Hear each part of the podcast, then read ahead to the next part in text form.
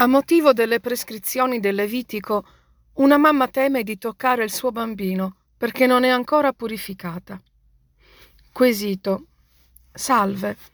Scrivo in merito a un quesito che mi preoccupa perché riguarda il più importante dei sacramenti che il mio bambino riceverà a giorni. Il problema è che io in quei giorni molto probabilmente sarò al mio quinto giorno e non saranno quindi passati i sette giorni necessari a purificare il corpo. Posso comunque tenere in braccio il mio bimbo durante la celebrazione del battesimo, oppure il fatto che io lo tocchi può renderlo impuro a ricevere il sacramento proprio quel giorno? Mi attengo alle parole del Levitico 15, 19, 31 dove dice che qualsiasi giaciglio su cui la donna giacerà rimarrà impuro fino a sera e qualsiasi cosa toccherà o chiunque la toccherà rimarrà impuro fino a sera. Non vorrei compromettere il sacramento toccando il bambino proprio nel momento della celebrazione. Sono fortemente credente e ci tengo a sapere che il sacramento venga ricevuto senza macchie di impurità che possono in qualche modo invalidarlo. Attento risposta, distinti saluti. Risposta del sacerdote. Carissima, mi felicito anzitutto con te per il bambino che il Signore ti ha donato. Ma venendo al tuo problema, il precetto del Levitico è stato abrogato da Gesù Cristo. Secondo la legge antica, ogni secrezione, comprese le inevitabili perdite di sangue della puerpera, era motivo di impurità. Va precisato tuttavia che non si trattava di impurità morale, e cioè di contaminazione dell'anima, in altre parole di peccato, ma semplicemente di impurità rituale. Vale a dire che una persona non poteva partecipare al culto fino a quando non si era purificata con i riti previsti, che in genere consistevano in abluzioni. Ricorderai bene ciò che ha detto il Signore a proposito di ciò che rende impuro. Ascoltate e comprendete bene. Non ciò che entra nella bocca rende impuro l'uomo, ciò che esce dalla bocca, questo rende impuro l'uomo. Non capite che tutto ciò che entra nella bocca passa nel ventre e viene gettato in una fogna? Invece ciò che esce dalla bocca proviene dal cuore.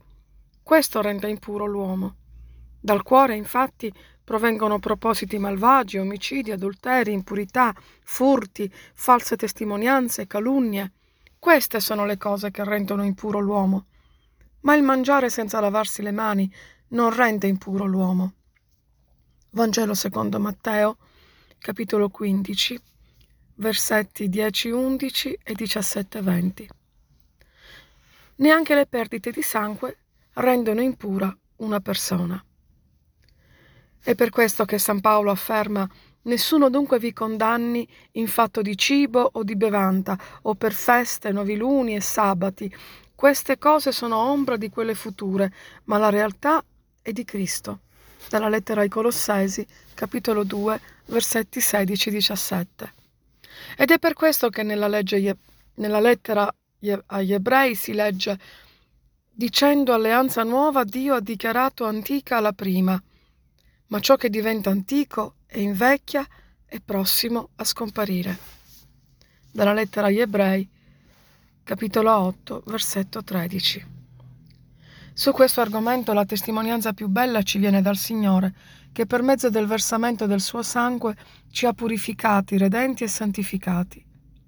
Sui precetti che si trovano nell'Antico Testamento va ricordato che sono di tre tipi. Vi sono anzitutto i precetti morali, vale a dire i dieci comandamenti. Questi appartengono alla legge naturale. Gesù Cristo non li ha abrogati, ma li ha portati a compimento. In questo senso ha detto non sono volu- venuto ad abolire la legge, ma a portarla a compimento. Dal Vangelo secondo Matteo, capitolo 5, versetto 17. Il compimento è Lui, Ciò significa che i comandamenti sono la strada imprescindibile che si deve percorrere per poter incontrare Cristo ed essere da Lui vivificati. Ci sono poi i precetti civili. Questi precetti regolamentavano la vita sociale della gente, come il pagamento delle tasse, i tributi, le pene che dovevano essere inflitte per i vari crimini o inadempienze. A questo proposito va ricordato che Israele era una società teocratica, vale a dire che anche la legislazione civile e sociale veniva determinata da Dio. Circa questi precetti Gesù Cristo ha detto Date a Cesare quel che è di Cesare e a Dio quel che è di Dio. Dal Vangelo secondo Matteo, capitolo 22, versetto 21. Pertanto non compete alla società religiosa determinare la legislazione sociale. Questo è di pertinenza dell'autorità civile, sicché i precetti civili nell'antico Israele sono stati abrogati da Gesù Cristo. Vi erano infine i precetti religiosi che regolavano il culto, le feste, i riti che si dovevano osservare nelle varie celebrazioni. Ma il culto dell'Antico Testamento, che era ombra e prefigurazione del culto di Gesù Cristo e del suo sacrificio, è cessato alla presenza di Cristo. È per questo che i precetti relativi all'osservanza del sabato non valgono più, perché il sabato, che ricordava la prima creazione, è stato sostituito dalla domenica, dal giorno del Signore, il giorno in cui si ricorda la nuova creazione iniziata con la risurrezione di Cristo. San Tommaso dice che osservare questi precetti è come se si volesse dare culto all'immagine del re quando il re è presente.